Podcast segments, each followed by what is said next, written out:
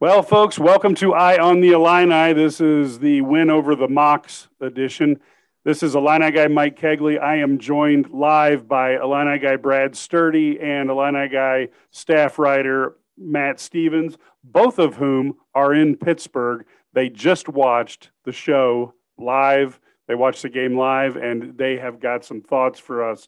So, Brad, give us your, some of your initial thoughts coming out of what was an incredibly gut-wrenching, nerve-wracking, fingernail-biting win in the first round of the 2022 NCAA tournament?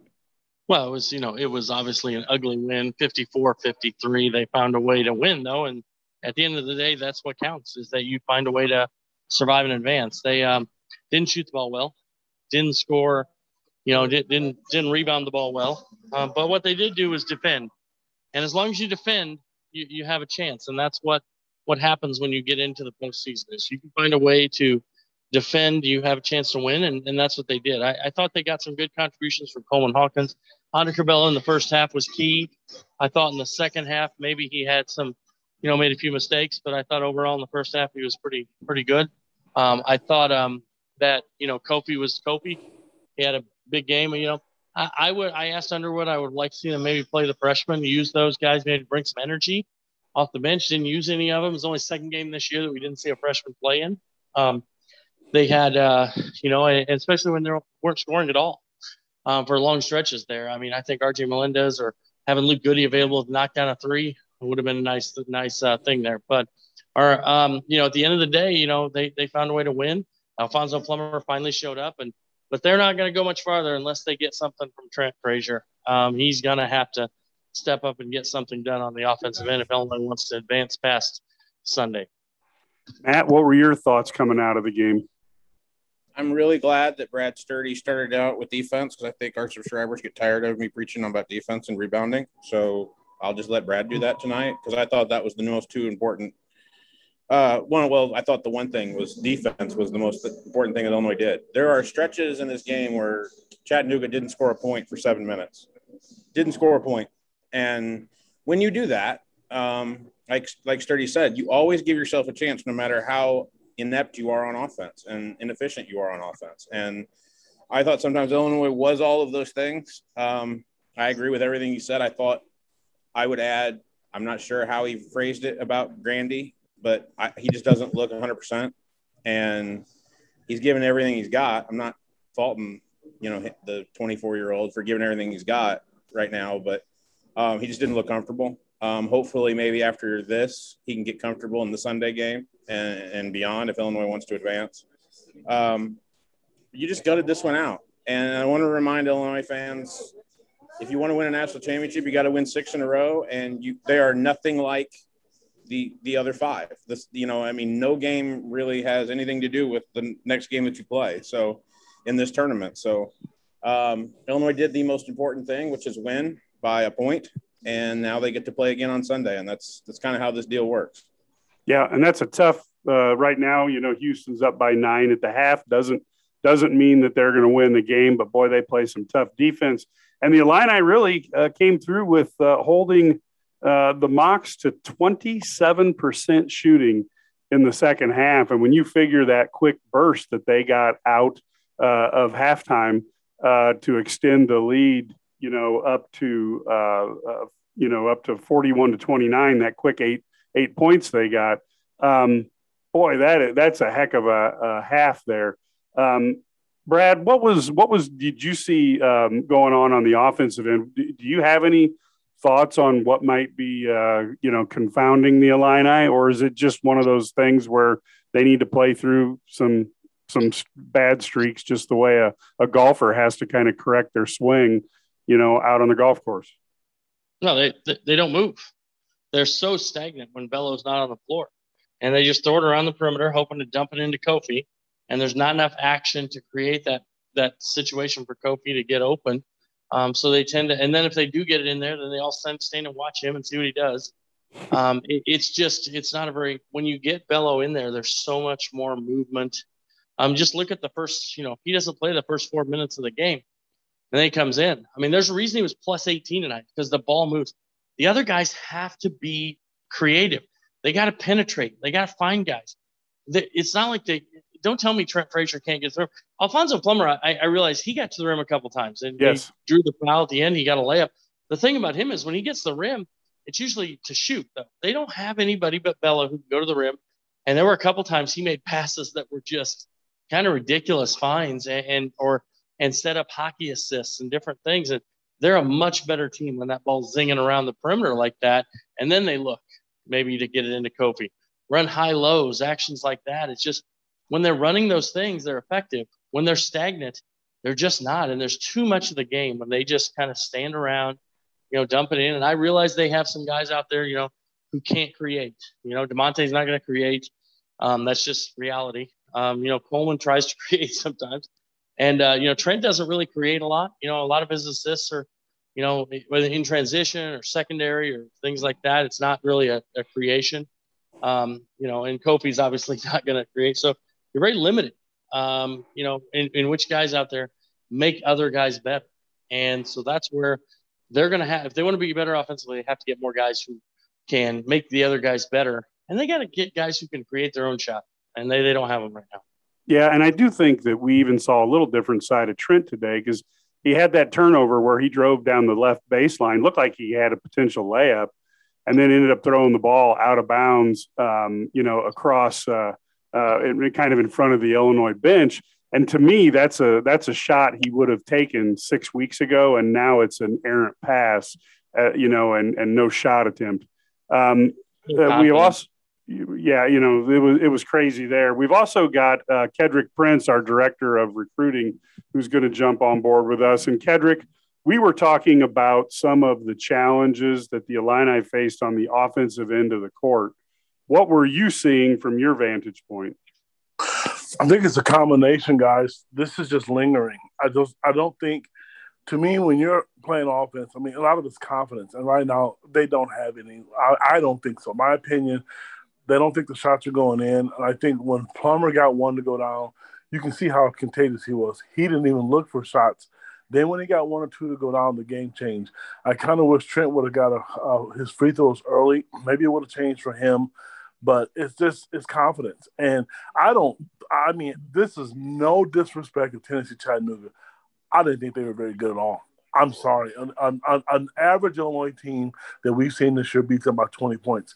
They didn't do anything spectacular to me. They weren't physical. I don't think they shot it well. They didn't defend us well. Illinois just hurt themselves tonight. I don't think there was anything that they did that was a 13 seed. That was a gift for Illinois, I think. Moving forward, they just have to get some confidence. And you could see Coach Underwood trying to be positive. But I think he knows. We've all seen it before. We've all been to the games and heard him give coaches speak when it comes to kids knocking down shots. He knows it's an issue, but you can't harp on it because if you harp on it, then it rubs off on the players. So, Matt, you and Brad were close by there. Could you see, how the Illini staff was reacting during the game? Anything jump out at you? Brad, Brad, you want to take this one? Yeah, when Underwood destroyed his whiteboard. I saw the tweet, Brad, so I think you need to describe it for our fans. Yeah, it's one of those whiteboards, really nice one. It's probably it's got Illinois on it. It's got the handles on the sides, all that stuff. Sweet. It doesn't have handles on the side. It doesn't have the outside anymore. It attacked the court. The floor at the under 12 timeout, I believe it was in the second half, and it was not, or maybe it was under 16. One of those two. It was not pretty. It was not a pretty sight, and so he was using a different clipboard the rest of the night. It's good that he has a spare. Well, Frank Martin was in the studio, and he made a comment that I wanted to run past you guys, but he said, you realize I know Brad, and he is paraphrasing him. He said something along the lines of, yeah, he must have saw the camera in there, and he got all positive and stuff. He goes, but I can guarantee you one thing. As soon as the camera goes out of that locker room, it's going to get a lot more serious. No doubt. There is no doubt. So as we look, I want to take one pass around because I do need to ask you guys this because a lot of the fans aren't going to pay attention to this. Malachi Smith went 4 for 20. had a horrible, when it takes 20 shots to get 12 points, that's just a disastrous game from a possession standpoint. And who was guarding him most of the time? And who do you think deserves a lot of the credit for making such a hard game for him? I'll take this one. Because it was shocking to me. They really ran a whole bunch of guys at him. Okay. You saw Trent on him late. You saw DeMonte on him early.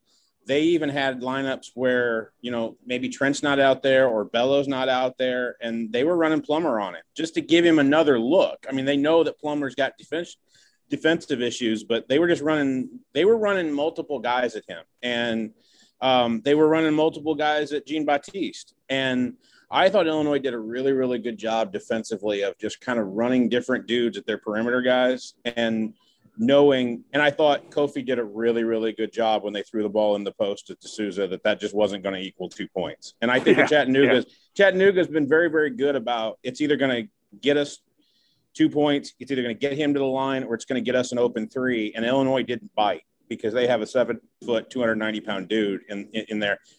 I guess I'll do it. Like, I feel like this is a positive win for the Illini because I've been wondering, Ked and I sat next to each other at State Farm Center all year. And it's almost like we do, the yin and the yang, because he's always talking about they got to make shots. And I look him straight in the eye and I go, well, getting a stop or two might help too. Like, that might be nice.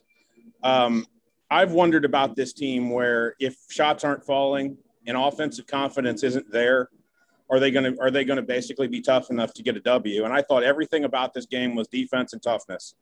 And they proved that against a team that in Chattanooga that gets 16 offensive rebounds and proved that they were going to be as tough as Illinois, that Illinois can be 1 point better. And I thought that moving forward in a tournament again, where all you got to do is be 1 point better than the team you're on the floor with each and every time, and you only got to do it 6 times to win a national championship.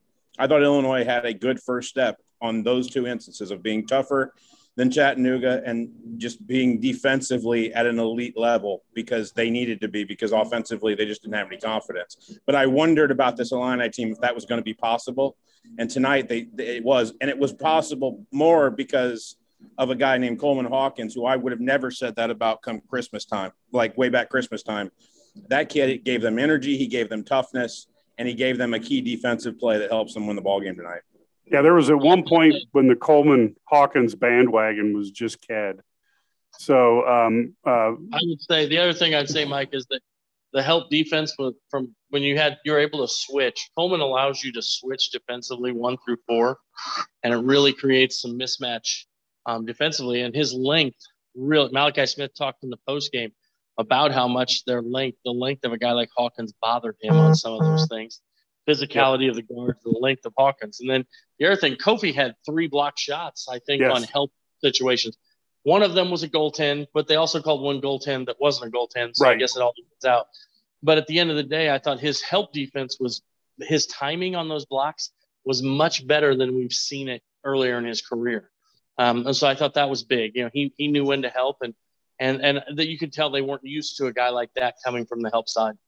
No, you're not used to the Incredible Hulk come flying over and hitting your ball like a volleyball.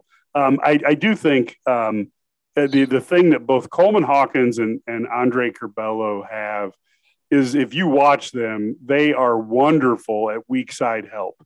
Now, they sometimes will occasionally lose their man a little bit, but, I mean, on weak side help, there was about 2 times that Coleman Hawkins took a couple steps, prevented the drive from coming in, allowing, a person's defender to catch up, and then Coleman could slide back to his guy. You don't see that anywhere in a box score.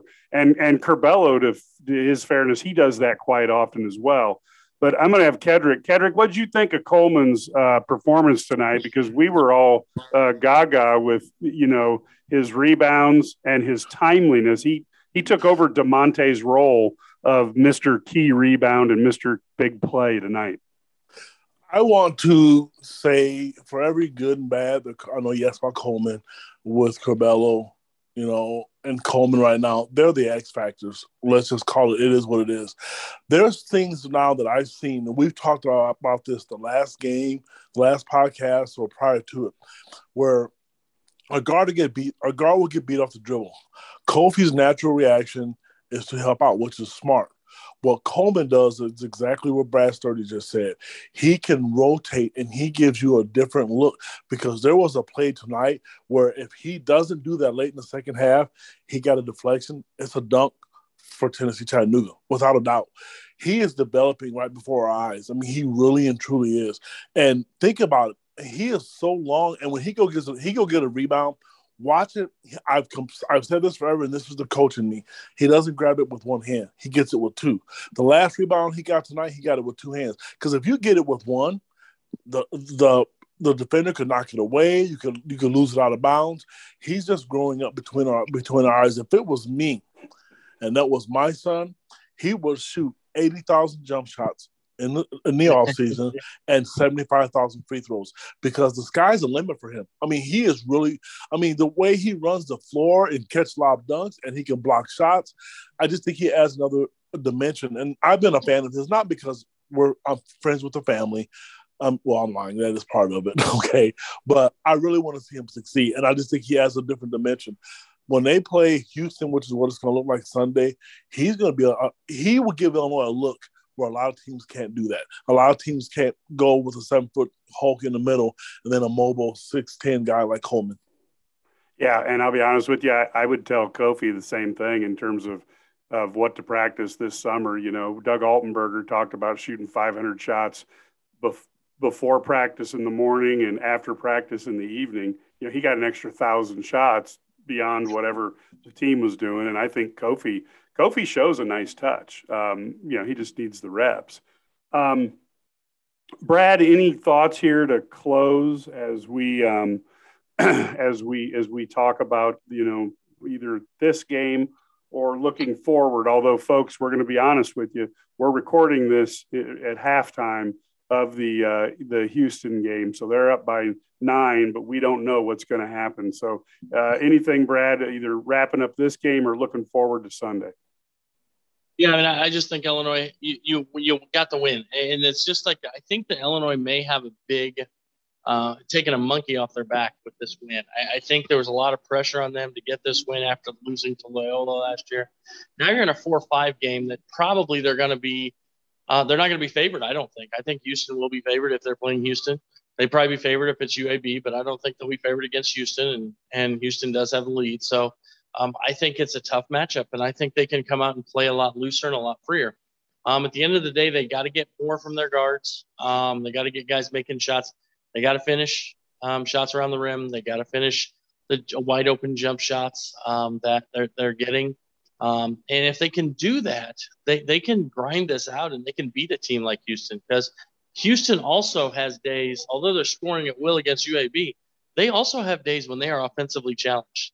And so this could be another rock fight. And Illinois knows how to play in rock fights. And they've been doing it for, you know, at times in the Big Ten, whether it's Michigan State or whoever, they have those games where it's just kind of like that. And, you know, if you can win like that, then you have a game, maybe you're clicking on all cylinders like they were at Michigan offensively, and you do that and maybe win a game like that. Next thing you know, you're moving along in the bracket and you're where you want to be. Perfect. Matt, from your standpoint, we'll let you kind of do your little wrap here. Yeah, I feel like Illinois, I agree with Sturdy. I think if it's Houston, I do think it's going to be a rock fight. I do think it's going to be a game of which team is tougher and which team – you know, because both of these guys, Calvin Sampson and Brad Underwood, have sold their programs on, I'm just going to be tougher than you on 40 minutes, and that's how we're going to win. It's not going to be about being beautiful offensively. It's not going to be about, you know, shooting God knows how many % from three. It's going to be about, we are tougher than you. We punched you in the mouth more, and that's how we won. And I think that that's how Houston got to a Final Four last year, and it's how they're winning a whole bunch of games with Calvin Sampson, and it's how Illinois wins a whole bunch of games with Brad Underwood. So if that game happens, I do think it'll be a game in the 50s and 60s, and it'll be a rock fight and, you know, strength on strength. But I think this game represents so much for Illinois, because they easily could have lost this game, and I do feel like there's a mentality of, you know, when Carbella was gone with that concussion problem, where this team was struggling, you know, they would have lost this game. They would have found the easy things to do, and they would have lost this game. But Chattanooga's really, really good, and I agree with their head coach, Lamont Paris. They're not really, really good, mid-major good or Southern Conference good. They're good. And I thought Illinois did enough to win by a point. And in this tournament, that's all you got to do, and we'll see going forward, because I want to explain again, the Sunday game has nothing to do with what you just saw Illinois do for 40 minutes tonight. And so they could come out completely different on Sunday just because they got through this one. And it's happened so many other times for teams, and it may happen for Illinois on Sunday. Well, and if the game's not going to be a beautifully played game, folks, you're just going to have to look for the Illini guys, reporters on the sidelines. That's going to be the only beauty you'll see. Kedrick. False. Inaccurate. Kedrick. I know. Well, let me you put together a final wrap, and then I'll kind of take things out of here for our fans. Okay. I hope they come out with a little bit more sense of urgency Sunday, not to just keep saying, you know, what Brad said is right, but Brad is right. You know, they got the monkey off the back. You know, well, there was a lot of pressure on this team to win going back to last year. I think that's why you heard Coach Underwood talk about fun, and smile and have a good time. I think that's why. I think he knew it. He could sense it. I was really, really impressed with the fight to come back. Matt, sorry to exclude you with this one, but Mike and Brad, we're old enough to remember when we were younger, these were losses. These were games where you just knew Illinois was going to find a way to lose. And today was different. Today was a little bit different. You know, it's a different feel. Maybe it's a different era. And Matt mentioned you only need 1 point to win. This 1 point win could send them to the Sweet 16, find a way to Final Four. Anything's possible. So you never apologize for winning, especially right now, because you could imagine what Kentucky and UConn and all those other teams are feeling right now. I would much rather be in a situation in Illinois right now than a team like Kentucky, you know, who was a 2 seed and got outplayed last night, and, you know, Illinois still playing. So don't feel bad about it. It was ugly, and hopefully Sunday will be different. Yep. It was a win, and I keep telling people it doesn't matter. People don't remember 20 years from now. 30 years from now, you go back to 1983 when I was a junior in high school and Pace Mannion in Utah beat Illinois. I still remember that, but beyond that, that's it. And this may go down as the Plummer second half explosion. It may go down as Coleman Hawkins saving the day. Whatever that narrative is, that's how this thing's going to be remembered. The 1 point and the rest of it will kind of fade away into the sunset. It's just a victory. And they're set up for a very, very challenging game on Sunday. But a Sweet 16 is the ultimate goal. If the Illini could win a Big Ten title and make sure they at least get to the Sweet 16, 7 years out of 10, that would put them in the place where they're making runs at the national title on a regular basis as well. Before I close it out, I would like to say one thing, and one of my favorite reporters who covers the NFL, John Clayton, just passed away, and we want to give our best wishes and sympathies out to his family. A lot of us spent a lot of years preparing for NFL games, watching John, and really appreciate everything that he does. And as for that, folks, we will have a podcast right after the game on Sunday. We're hoping for a win, but even if things don't turn out the Illini way, we will be here and giving you all the coverage with this same group of gentlemen. Thank you so much for tuning in, and go Illini. If you have liked this podcast, please go give it a 5-star rating on Apple or Google, wherever you get your podcast from. It would help us out greatly. Additionally, you can find our other podcast, Sturdy for 30, or Ked's Recruiting Roundup. Those are available as well. You want to make sure you get those so you get all the latest Illini information and recruiting information.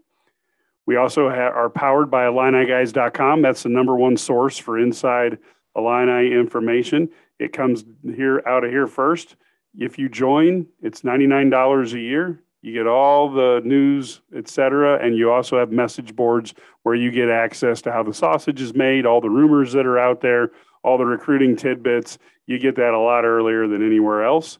Go to IlliniGuys.com for that and join up. You will love it. It's a free 7-day trial. It's a perfect time to give us a whirl, and you will find, especially in the summertime, when you have Ked and Brad in the upper Midwest. You have Larry covering things in Atlanta. You have myself covering things in Dallas. We are at AAU tournaments across the country, and we can cover Illini recruits and Illini or people who are interested in the Illini and give you all the latest news there. And that's going to be heating up. And of course, we also have the Illini Guys Sports Spectacular. That's our 2-hour radio show that comes out on either Friday or Saturdays. It's on the Illini Guys radio network.